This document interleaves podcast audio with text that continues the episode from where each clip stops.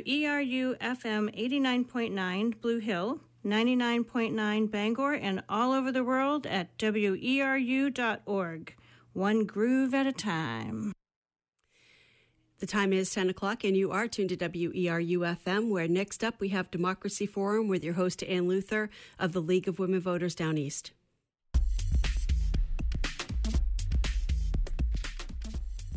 Good morning, everyone. Welcome to the Democracy Forum. This is the second program in our series this year to broadcast at this time on the third Friday of each month. We're featuring topics in Maine's participatory democracy, encouraging citizens to take an active role in government and politics. This program is a project of the League of Women Voters Down East, produced in cooperation with WERU FM. Our conversation today is about the free press and a functioning democracy. We'll talk about democracy, journalism, and the state of play in American news. Can fact based journalism survive? Can democracy survive otherwise? This program is being produced with support from the Maine Humanities Council. We won't be taking phone calls today, but we will take listener questions by email at this email address info at weru.org with Democracy Forum in the subject line. So stand by to join the conversation. This is Ann Luther from the League of Women Voters of Maine. I'll be your host for the Democracy Forum this morning. Let me introduce our guests. Joining us in the studio today is Earl Brechlin. Earl is the founding editor of the award winning weekly newspaper, The Mount Desert Islander, and former editor of the Bar Harbor Times. Welcome, Earl. Thank you, Ann. Honored to be here so happy to have you. Um, joining us by phone is Burt Neuborne. Burt is the Norman Dorsen Professor of Civil Liberties and founding legal director of the Brennan Center for Justice at NYU Law School. He's the author of the book Madison's Music that explores a deep reading of the First Amendment. He has a new book due out in August called when at times the mob is swayed, a citizen's guide to saving the republic about the importance of repairing the democratic process, a recommitment to the separation of powers, and the rebirth of progressive federalism, finding the sweet spot in a constitution devoted to both autonomy and equality. We look forward to that book. Welcome, Burt. Glad to be here. Thank you for joining us. Um, we have a special guest, Judy Woodruff, is going to join us by phone at the half hour. Um, most of you know Judy is the anchor and managing editor of the PBS NewsHour. In her award winning career, she's covered politics and other news for more than four decades at NBC, CNN, and PBS. Um, so she'll be joining us on the phone at 1030. Meanwhile, it was another tough, week for print journalism a couple of weeks ago when both Gannett and BuzzFeed Uh, announced deep staff cuts, laying off journalists covering both local and national news.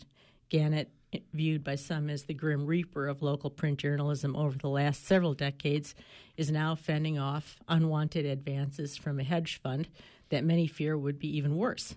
Is serious journalism being driven off the field, abandoning us all to fake news?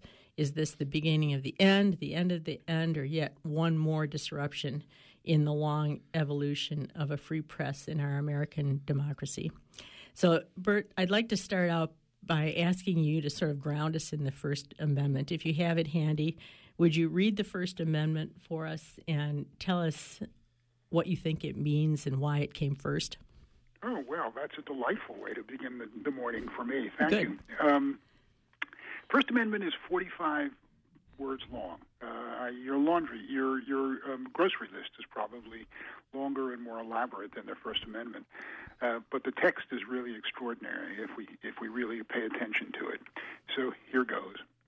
Congress shall make no law respecting an establishment of religion, or prohibiting the free exercise thereof, or abridging the freedom of speech, or of the press, or the right of the people peaceably to assemble and to petition the government for a redress of grievances.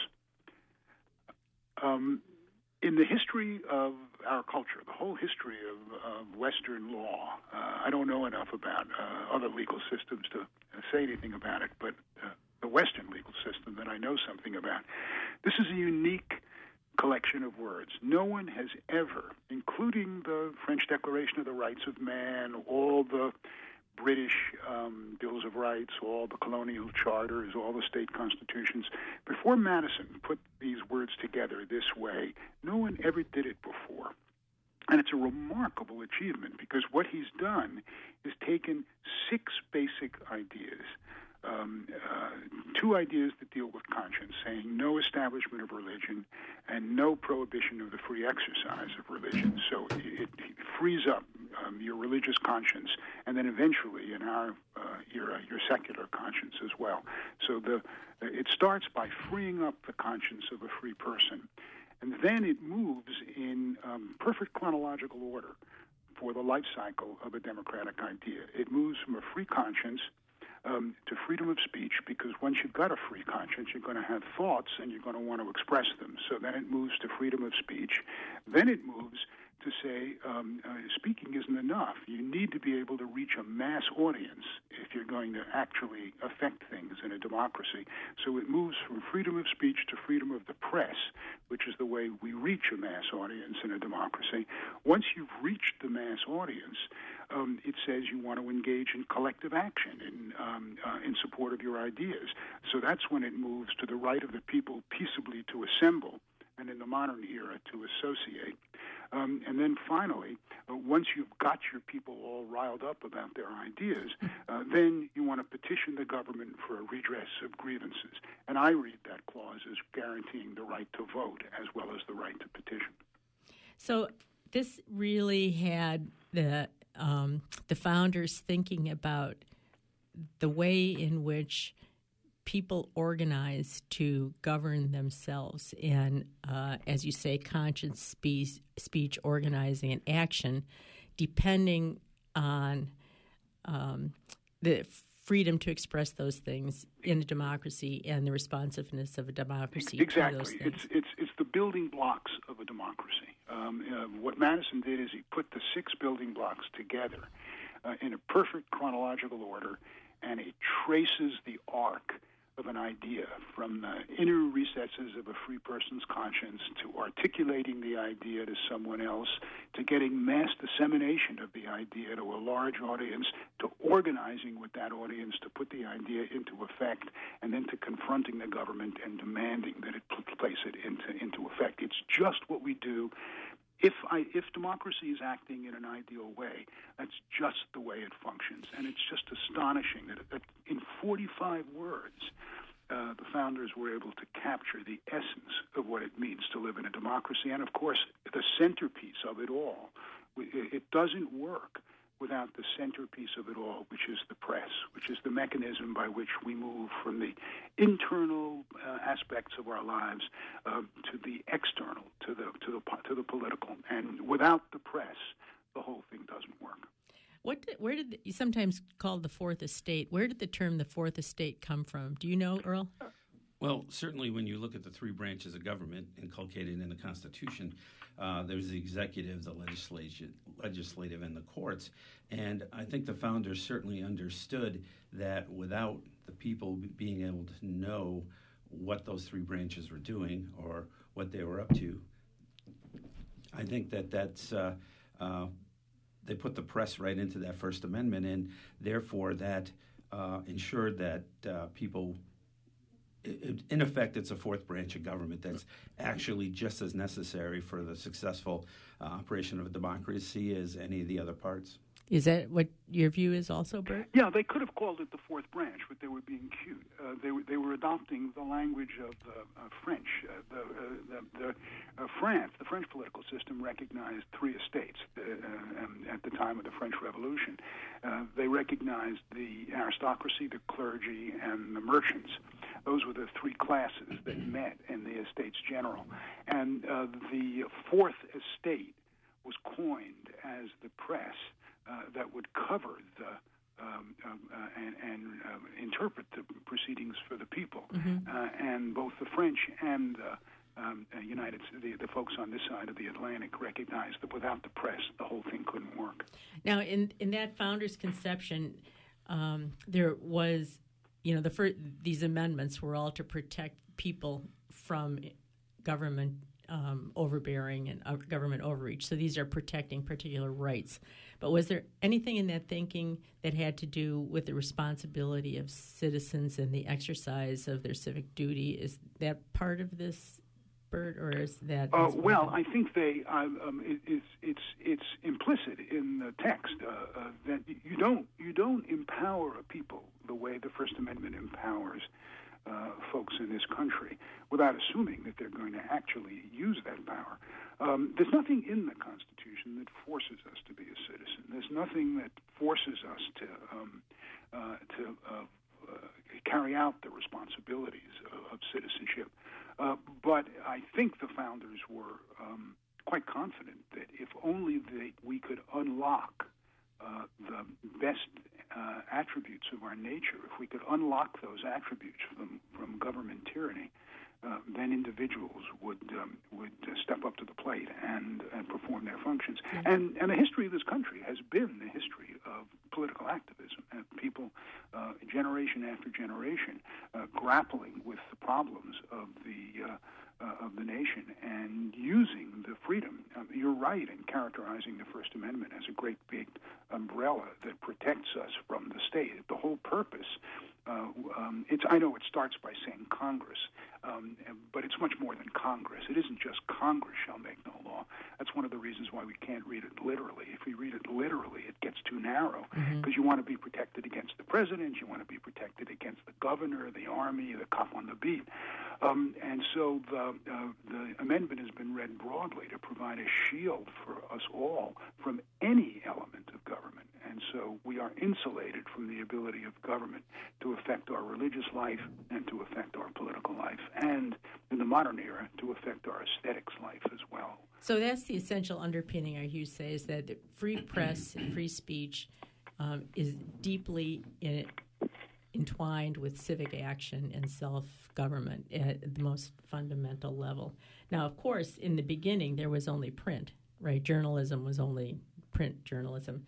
Um, help us understand a little bit, Earl, how the accelerating disruptors that have been changing the print journalism model since the end of the World War II, really, and most dramatically in the last 20 years, have changed this whole environment.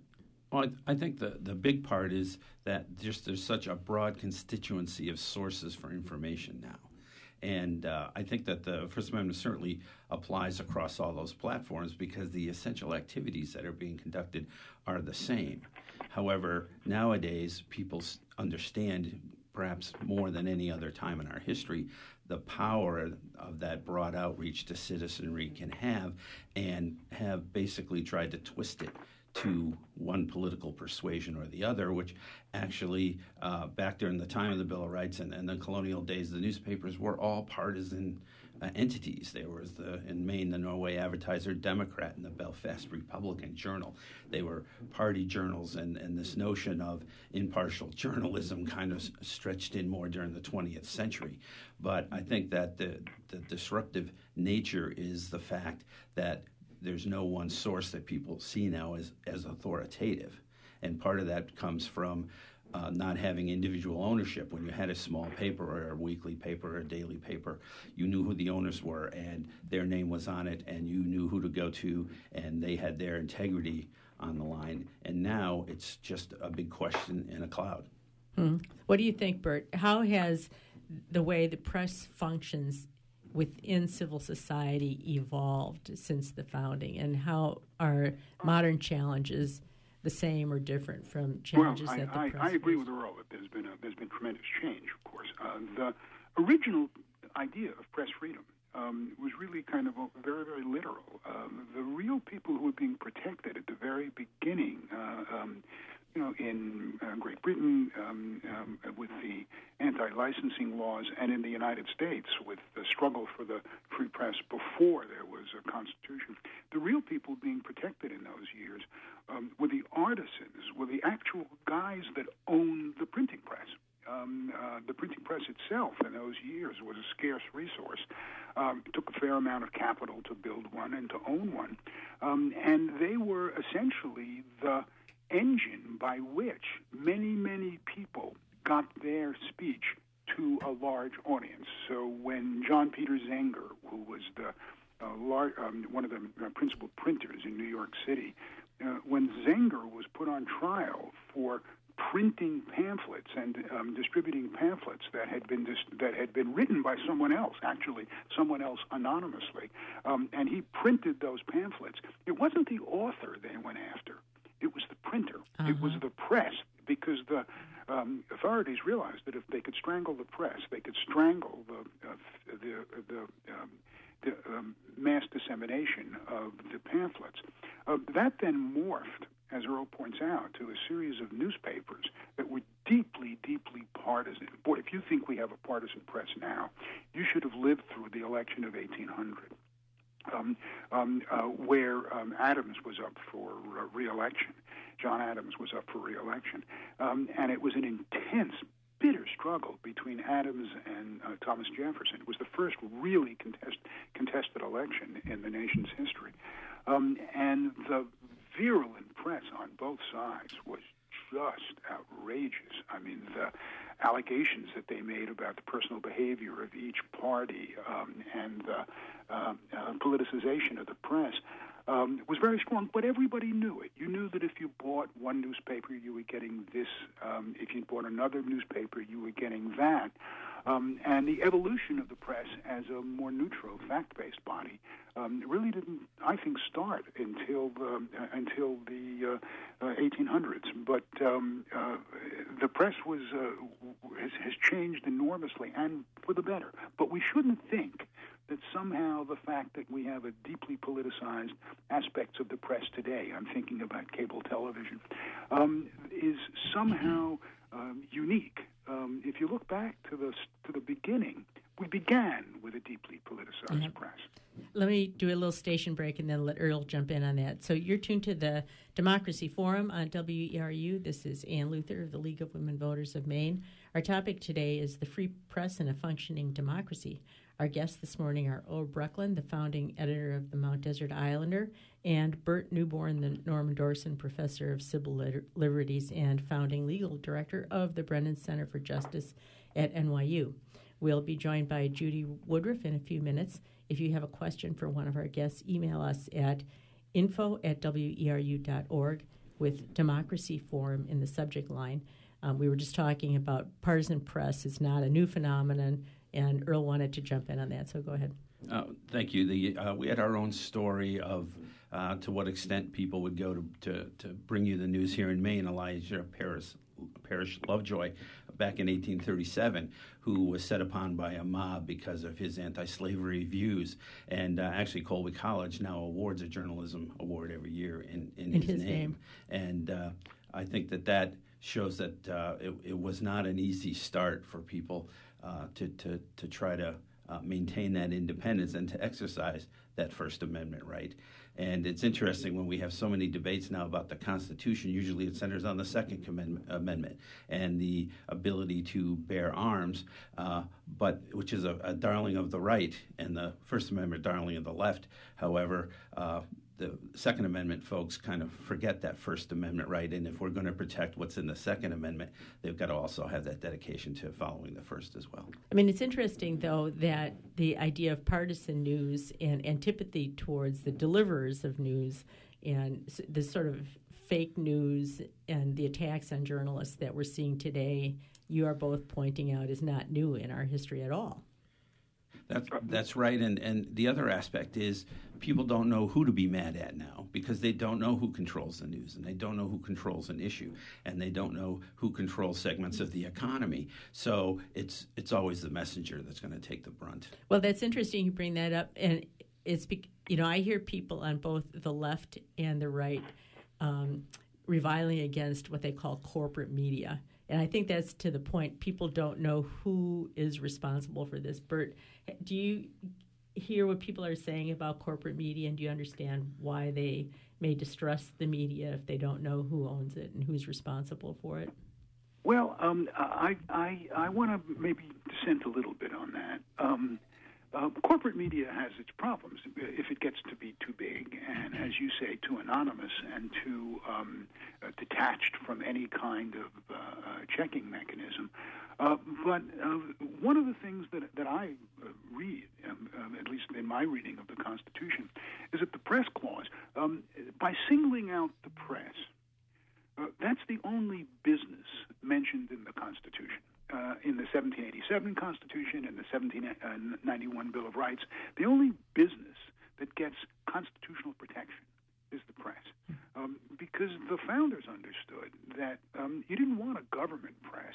You didn't want a press that where the where the uh, the money was going to come from the very people that the reporters were going to cover uh, and criticize, um, and you didn't want a charitable press because the charitable press relies on the um, on the on the uh, uh, good feeling of whatever rich person happens to be making it possible. Um, what you wanted was a market press, a press that would be able to support itself through the free marketplace um, in a way that would render itself independent. And whether we like it or not, and sometimes, believe me, I don't like it at all, but whether we like it or not, the most efficient way to organize an economic enterprise in the modern world has been through a corporation. I mean, we invented the idea of corporation to be able to assemble capital in an effective way uh, and use it in the most efficient way. I mean, there was no such thing. When the, interestingly enough, you know, when the founders wrote the Bill of Rights um, uh, in 1791, there was no such thing as the business corporation. There were a few small uh, in order to have a corporation in those years, you had to actually pass a law uh, granting the uh, organizers the power to assume corporate status. And they did it to build toll bridges or to drain swamps or something like that. But it was really an act of political patronage to be a corporation. Um, uh, you... During the Jackson era, uh, era in about 1830, um, uh, the, that changed, and everybody demanded the right to create a corporation if they want it. They didn't want the government to give it to you. People wanted the uh, uh, ability to um, to have a corporation, and it was one of the great successes of law uh, uh during the 19th century. Uh, the idea of the business corporation proliferated, and in some sense is responsible for the effective um, growth of the nation into a huge uh, uh, economic enterprise. So uh, I, I don't set my face against the idea of a corporate press because I want a press. I want a corporate press that has the economic capacity to um, stand on its own and not have to ask for favors from anybody else. But uh, when you have a corporate press, uh, uh what, what, what, has to go hand in hand with that is some um, controls on the size or some controls on the ability of hugely rich, powerful institutions to use the corporate form uh, to be able to uh, uh, create institutions that lose touch with the people. And if I have any criticism of the corporate press, something like Sinclair Broadcasting or um, or, or, aspects of the Murdoch, uh, Murdoch empire um, that are huge and have huge influence, and, and it's almost impossible uh, to cope with them. And so, I think that that creates hostility. Yeah, let me let let Earl jump in here on this. How, how do you feel the changing business model and the for-profit model has affected the quality of the news we get? Well, in in most cases, it hasn't improved it because the first thing that gets cut in a desire for greater profits are reporters. They're a bunch of pesky people that ask too many questions and complain constantly. And I think that, uh, and God love them. And I think that, uh, along with the Sinclair example, which is certainly reinforces people's concerns that there could be a vast right wing conspiracy to control what people see or Just hear. in case people don't know, tell tell us a little bit about what Sinclair is. Uh, Sinclair was a corporation that would was top down distributing editorials and news content in, in, in a a desire to affect the agenda and the storyline that was out there. Uh, I think in corporate ownership, uh, there's also a more insidious and perhaps more pervasive concern, and that's that the corporate bean counters don't pay attention to what's in the editorial content. And in that respect, as long as the numbers are right, um, they're not they don't care what's in it or they don't care what's on air. And in that respect, uh, you don't have that personal attention, that desire to fulfill that uh, sacred responsibility inculcated in the First Amendment. Uh, that's not getting done, and the public's ill served in either respect. We have a, a listener question coming by email. It's from uh, Suzanne, and she asks Do we need a new fairness doctrine law? Would it be effective?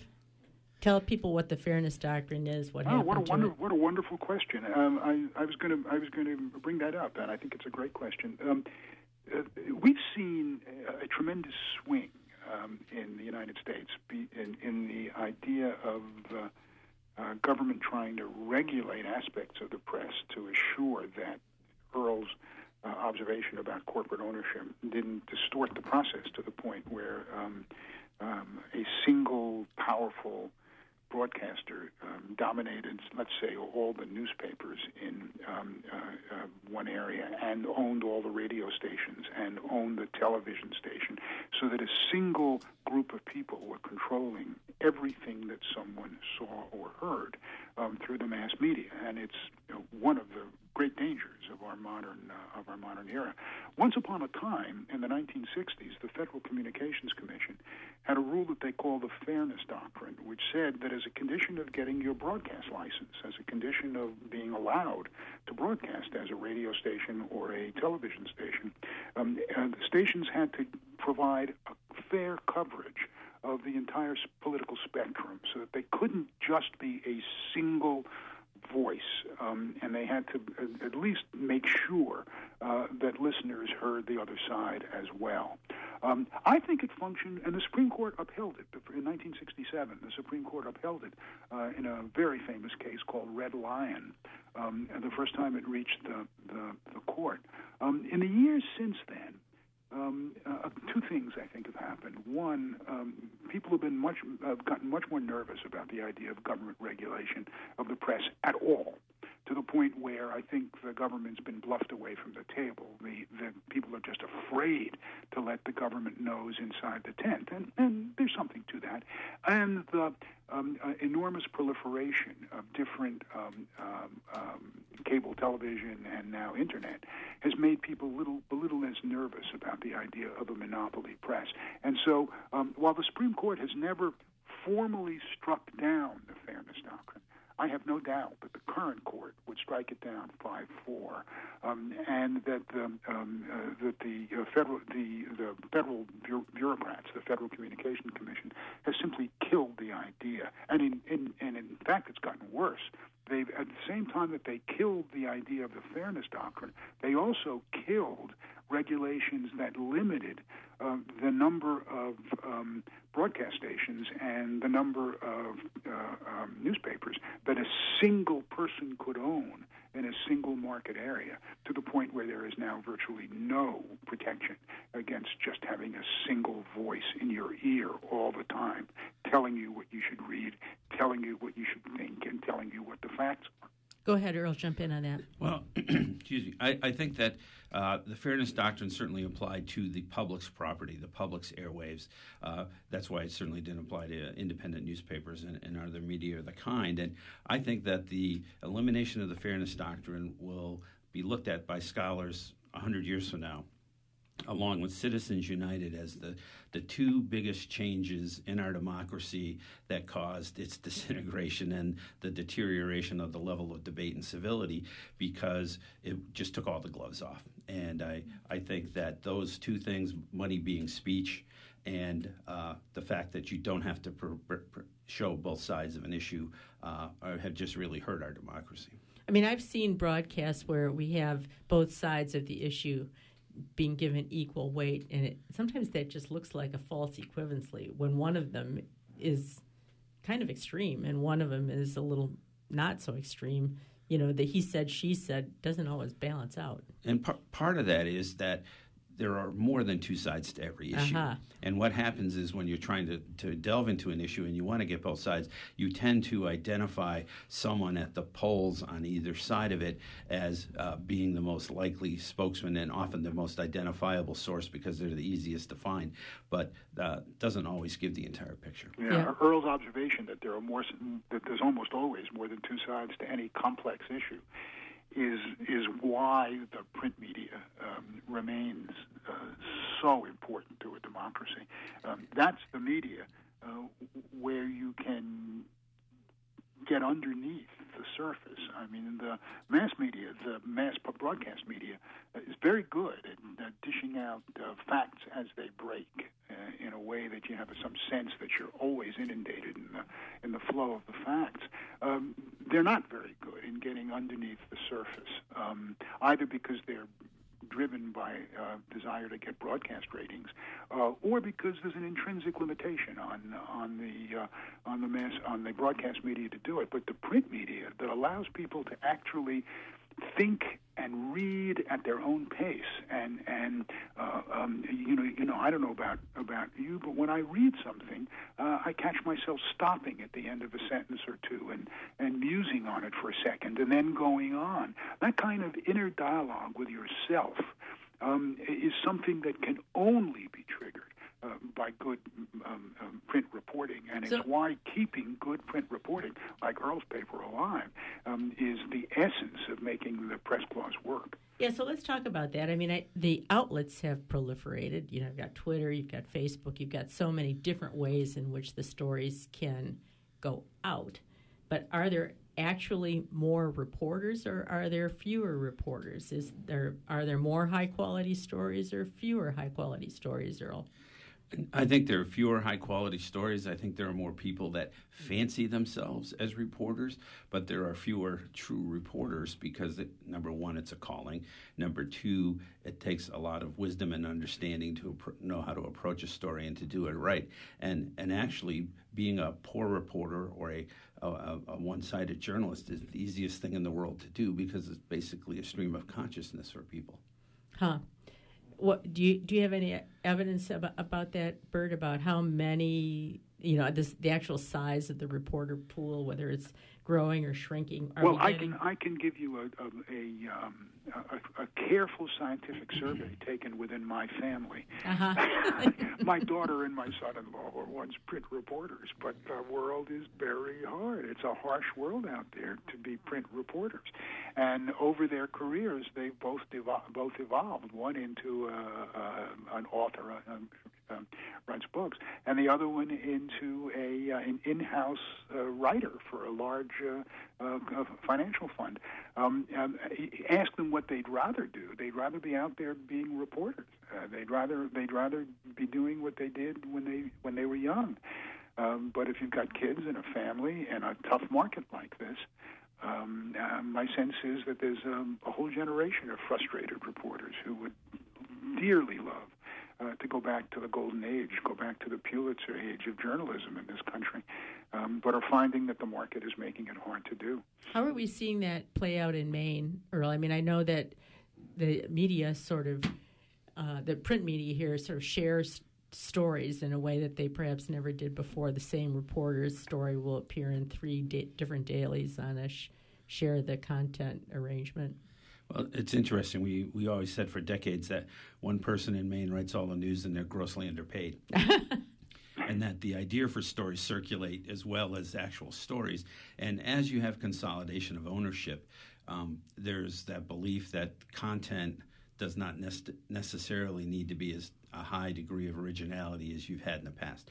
So papers often will share content with pa- with other entities that they don't believe are competitors in their particular market area or uh, across platforms within larger companies. So I think that there are, are actually fewer reporters. I, I like it when I see stories from other parts of the state in the local paper, but you also have to balance that with the idea that hopefully that's not shoving aside local news and stories that aren't being told.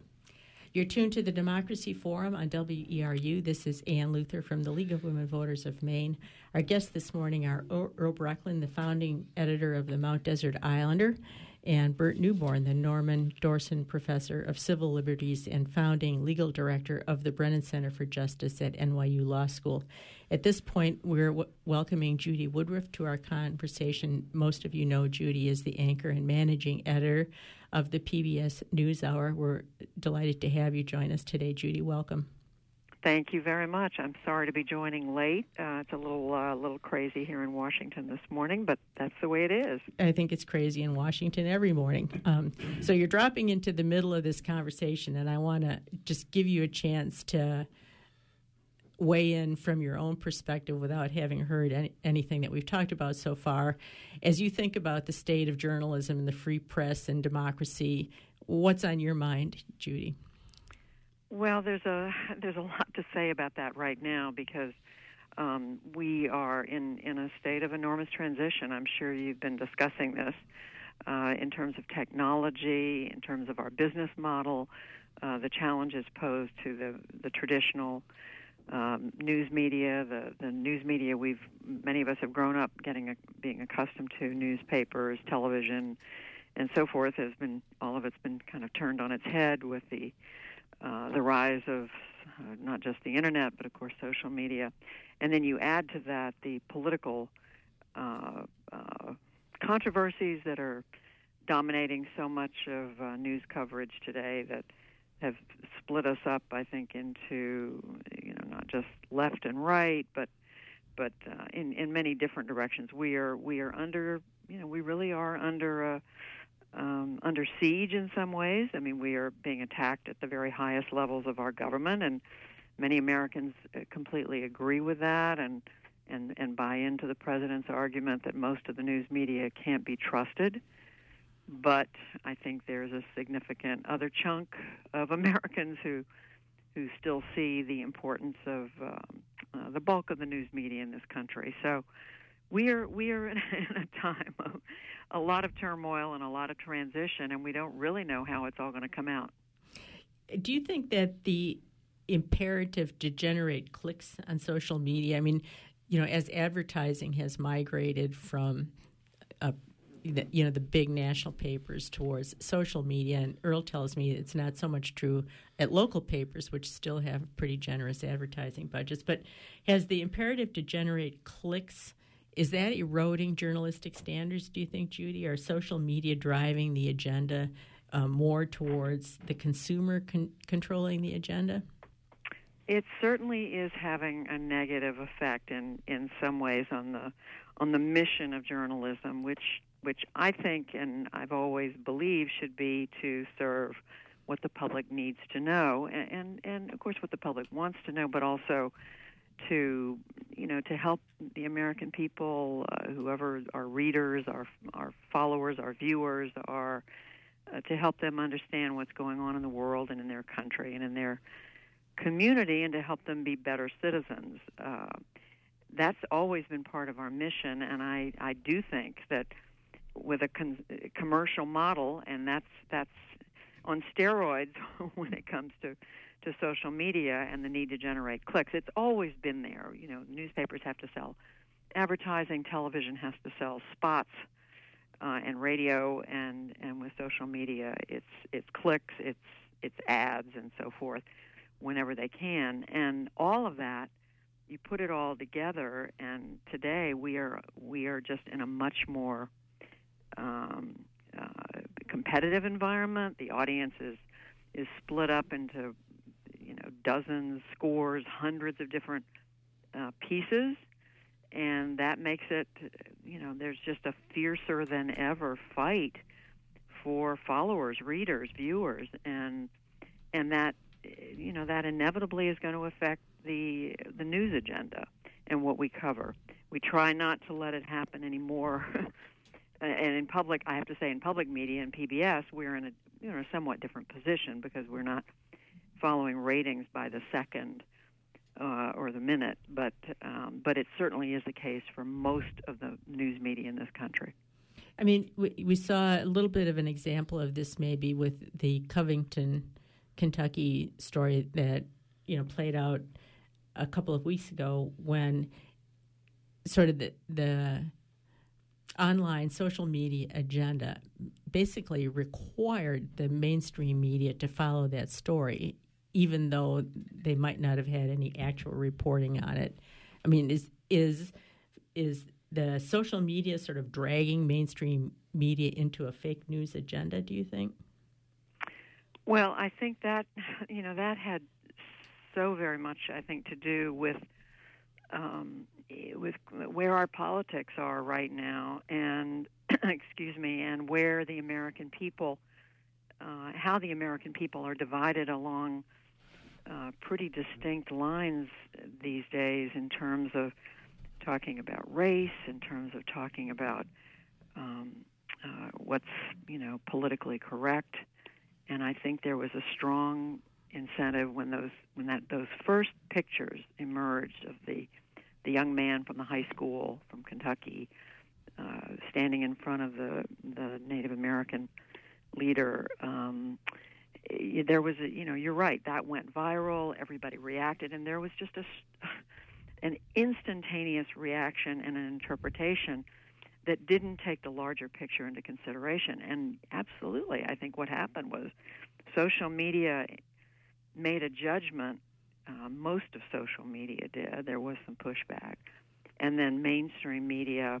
You know, we had. I mean, social media has become a story. Yeah. We, you know, we can't ignore what you know what many many people are talking about but it's our job as we cover it to to look at what's real and what isn't real um, and you know and not just to take at face value what everybody's reacting to Earl, do you want to just comment on that briefly? Well, well, I, I, I, do. I think there are two great takeaways from that. One from the media about uh, rushing to judgment, but also the need for citizens to be savvy news consumers if you think about it, we've all been a victim to that look, to that stare, to that that that uh, gaze of contempt, and that played to our own emotions and our own preconceived notions.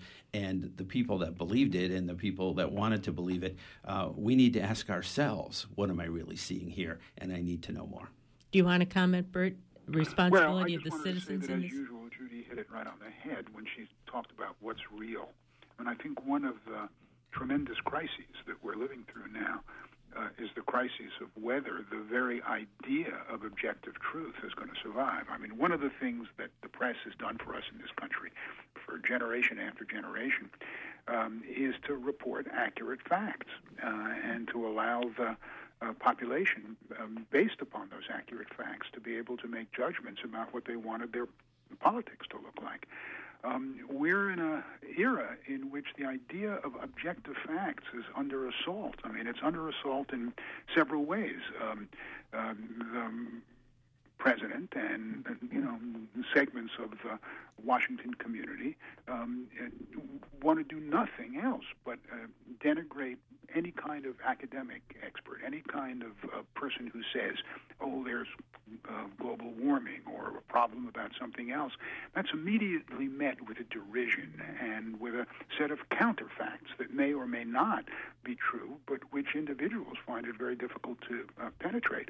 And, and, similarly with um, with politics itself, the, uh, with with the press itself, the president's campaign to essentially eliminate respect and um, uh, the, uh, for the integrity of the mainstream press is part of a general assault on the idea that there's, there can be anything that we can call objectively true and objectively false. Everything is supposed to be grist for this great big populist jury that decides what's true and what's not, that decides whether there's a crisis on the border or whether there isn't a crisis on the border. Um, and I think one of the great challenges for American journalism is to hold that line and continue to put, put you know, put reporters' heads down and just go forward and print the facts. I want to take that back to Judy in a minute. I'm just going to do a quick station break here. You're tuned to the Democracy Forum on WERU. This is Ann Luther from the League of Women Voters of Maine. Our guests this morning are Judy Woodruff, the anchor and managing editor of the PBS NewsHour, Earl Brechlin, the founding editor of the Mount Desert Islander, and Burt Neuborne, the Norman Dorsen Professor of Civil Liberties and founding legal director at the Brennan Center for Justice at NYU. Our topic today is the free press and a functioning democracy. If you have a question for one of our guests, you can email us at info at weru.org with Democracy Forum in the subject line. I think, um, you know, 40 minutes in, we've gotten to the nub of the matter, Judy. Objective truth. Is objective truth under assault? And what is our responsibility as citizens and as institutions to stand up for that? Well, I think it's essential that we make the fight. I can't tell you uh, how how much the role of journalists has uh, has evolved just in the last few years because we are because of what we've just been discussing. There there are now challenges being made to to what what used to be pretty widely accepted. Um, statistics and information, whether it was from the government or from other reliable, normally reliable sources. Now we have now we're being called on, uh, you know, in a moment's notice, instantaneously to assess either what the president said or what someone in the uh, administration said, or could be another public official. But um, it's become part of our our mandate. We have to do it. It's essential. Um, the minute we let down our guard and we just, you know, we stop seeing the need to verify information and the need to um, uh, confirm that somebody's statement is factual, then I think we've lost. you know, we've lost so much of what our what our mission is. We you know, I, I'm reluctant to say we're to we're to find ground truth on on any one of these things. I think we're in a constant um, uh, we're on a constant path to try to reach truth. But in, at the very least, what we can do along the way is is try to you know to find accuracy. How do we confirm what we know right now? Because otherwise, we don't we don't you know we we've, we've lost our we don't have a compass our compass is is what's real and what's what can be borne out with by facts. And if if we stop that search, if for whatever reason, either because of lack of resources or because of political intimidation or whatever reason, then um, it's a it's a it's a dark day for American journalism and American democracy. Earl, you want to comment on that? I agree. I agree wholeheartedly. Uh, both the, the First Amendment, freedom of the press, all of those things are going to be lost incrementally and gradually. There's never going to be a full frontal assault on the First Amendment. And that's what we have to guard again as journalists. One of the most frightening things I saw recently on, on a television news report was a sign behind the president that said, Finish the wall and it's uh, it's just new think and it's constant.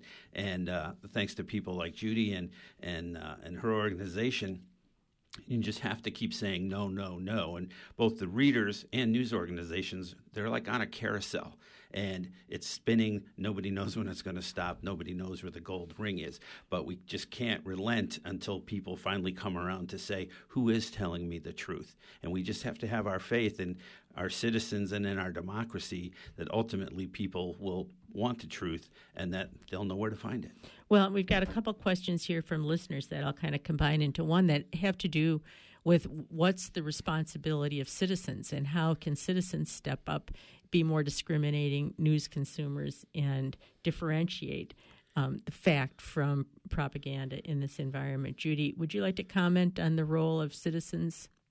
Here? Well, I'll be the I'll be the first to say it's it's a lot harder to be an informed citizen today than it's ever been, which is kind of ironic because on the one we have we have all these sources of information. We can go straight to the original source. We can read Supreme Court opinions uh, on our handheld smartphone or whatever device we're using.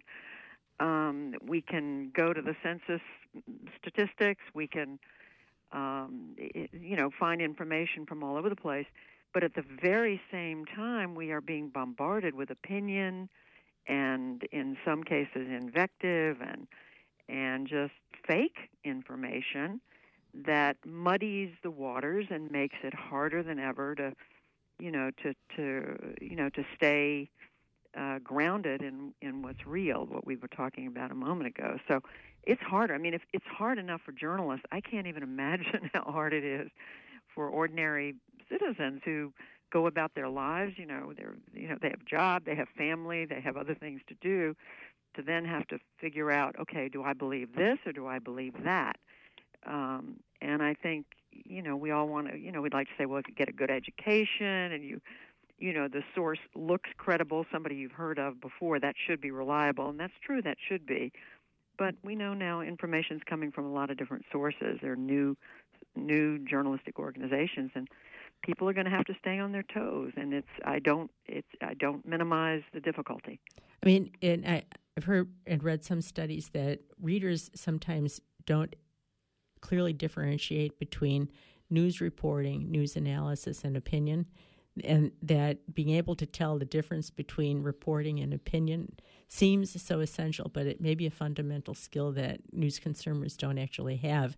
Is there a role for public education in helping develop critical thinkers and good news consumers, do you think, Judy? I know you're almost you're going to have to leave in a minute, so I want to give you the last word here. Oh, thank you. And I am sorry I, I have to leave. We we you know, I think there's definitely a role for um, yeah, for education in that. Um, but I, again, I go back to so many Americans. Their lives are full. They don't have time to, um, you know, to be as read in and as informed as you know those of us who spend our lives doing this do. And so I don't know what the solution there is. I mean, it. it I think the it, it means that we in the media have an even bigger responsibility to make sure that everything we do is, you know, is credible, has been fact checked, and so forth. But um, but we, you know, the public plays a role, and I think the educational system plays a role. I mean, as you know, they're they're working in, I guess, in, in a number of public school systems around the country to work with children as as young as, as elementary school to teach them how to tell the difference between information that they can trust and believe to be accurate and information that isn't. But that's a huge undertaking. I mean, educating people about information, and yet it's becoming more and more essential, uh, more and more essential. Thank you so much for joining us, Judy. We'll um, let you go now. I know 1050 was your deadline, and here we are, but thank you for jumping on the phone with us this morning. We really appreciate it. Oh, well, I'm so sorry I have to leave and that I joined late, but I really appreciate being part of the conversation with Earl and Norm, and uh, I just am so glad uh, the League of Women Voters and uh, is is uh, sponsoring this kind of conversation. It's so terribly important. Thank you all very much. Thank you so much. Bye bye now. So back to um, Norm, back to Norm, back to Earl and Burt. Um, yeah, you know, I could do worse than being called Norman Dorsen. He was he was my great idol, as is as is Judy. So. well, uh, but you know, the, the, we're, we're sort of working our way around to this role of citizens and the investment that citizens have to make. I mean, if the institution that we call the fourth, fourth estate is under attack, and if we need it to have a functioning democracy, it's sort of like citizens call to arms here. What are citizens supposed to do here? Go ahead, Earl first, and then then Burt. Well, I, I think what happens is that people are bombarded with so many opinions and so many sources of information that the tendency is going to be to just flee that situation and just walk away from it all. And that's the worst possible outcome. And I think that uh, yeah, you mentioned certainly there's a public education component to that because that's a, a, huge part of how people will function in society and live, and it's not a conversation people are having in academic settings now. We had Acadia Senior College class that's always been well subscribed about how to be a savvy news consumer and how to do that, and uh, I think uh, that you're on the right track. Yeah, what do you have to say about this? Well, I, I, have an, uh, um, an optimistic take on this, which um, please. Um, I think it's going to be analogous to the way Americans learned how to deal with advertising. When mass advertising began in the 1930s, uh, there was a real fear that um, what the, what these very sophisticated um, um, uh, folks were going to do was manipulate people in ways that would um, be detrimental, and um, and for and it often happens, and for a while it's really uh, it was very dangerous.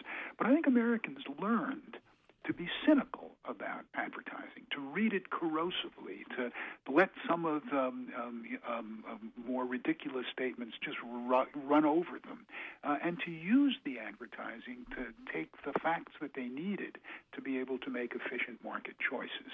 Um, and I'm confident that Americans are capable of doing the same thing with um, a rash of political um, uh, statements that are coming out now. We're going to become educated consumers not just of advertising, but educated consumers of opinion and fact. Um, and we're going to be able to, you know, as a free people, we're going to rise to the challenge, and we're going to be able to um, separate the wheat from the chaff, um, use the stuff that's good and throw away the stuff that's not. Um, if we can't, if we're incapable of making that jump, then I'm not sure we're capable of saving our democracy. It's that important. Um, but generations of Americans have risen to the um, um, risen to uh, de- deal with crisis after crisis that we've faced. I mean, we shouldn't think that living in American democracy has been an easy thing. Every generation has had to meet an existential crisis. This one is ours, and I'm convinced that we'll meet it. I want to talk for a minute about the money. We're you know come running out of time, but you know the mainstream media has a couple of models. You know, the New York Times is a corporation. The Washington Post has Jeff Bezos. Um, Sinclair Media is another kind of a corporation, a big blind conglomerate. Um, the Guardian has gone to a sort of pay as you go model that's completely subscriber based. The Conversation and others like it are nonprofit news. You know, the pr- proliferation of these business models is kind of a challenge all by itself. Earl, where do news consumers fit into the business model?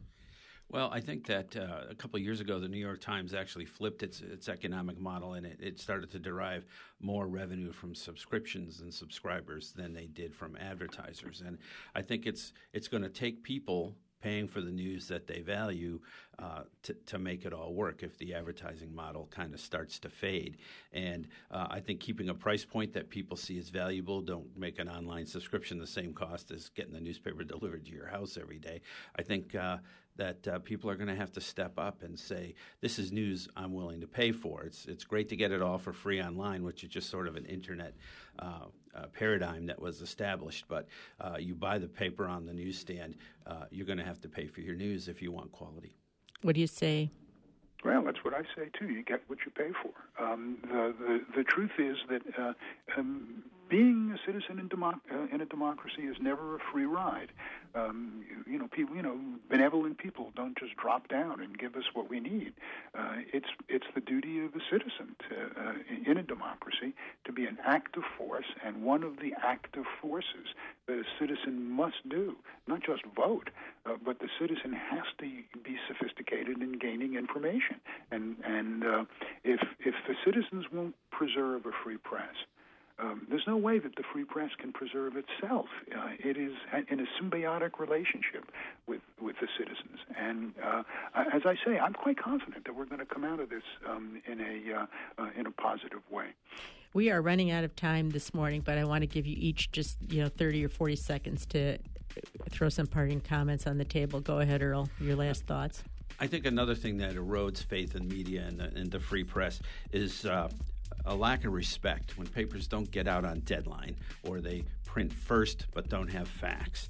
I think that's a problem. The National Enquirer, the whole case with uh, the uh, Jeff Bezos and, and those types of things, people go, well, that's the media, and, and I don't have any respect for those. Lazy stories, that creates disrespect. And finally, copy editors make it clear and make it English. Thank you, Earl. What about you?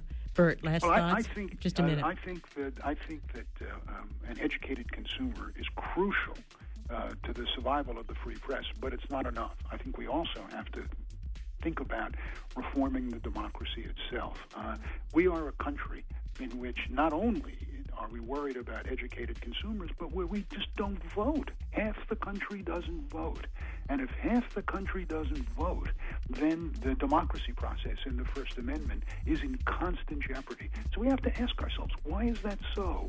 Why is the most successful democracy on earth unable to get more than half of its population to vote? Thank you, Burt. We're out of time this morning, and thank you to our guests, uh, Judy Woodruff, anchor and managing editor of the PBS NewsHour, Earl Brechlin, the founding editor of the Mount Desert Islander, and Burt Neuborne, the Norman Dorsen Professor of Civil Liberties and founding legal director of the Brennan Center for Justice at NYU.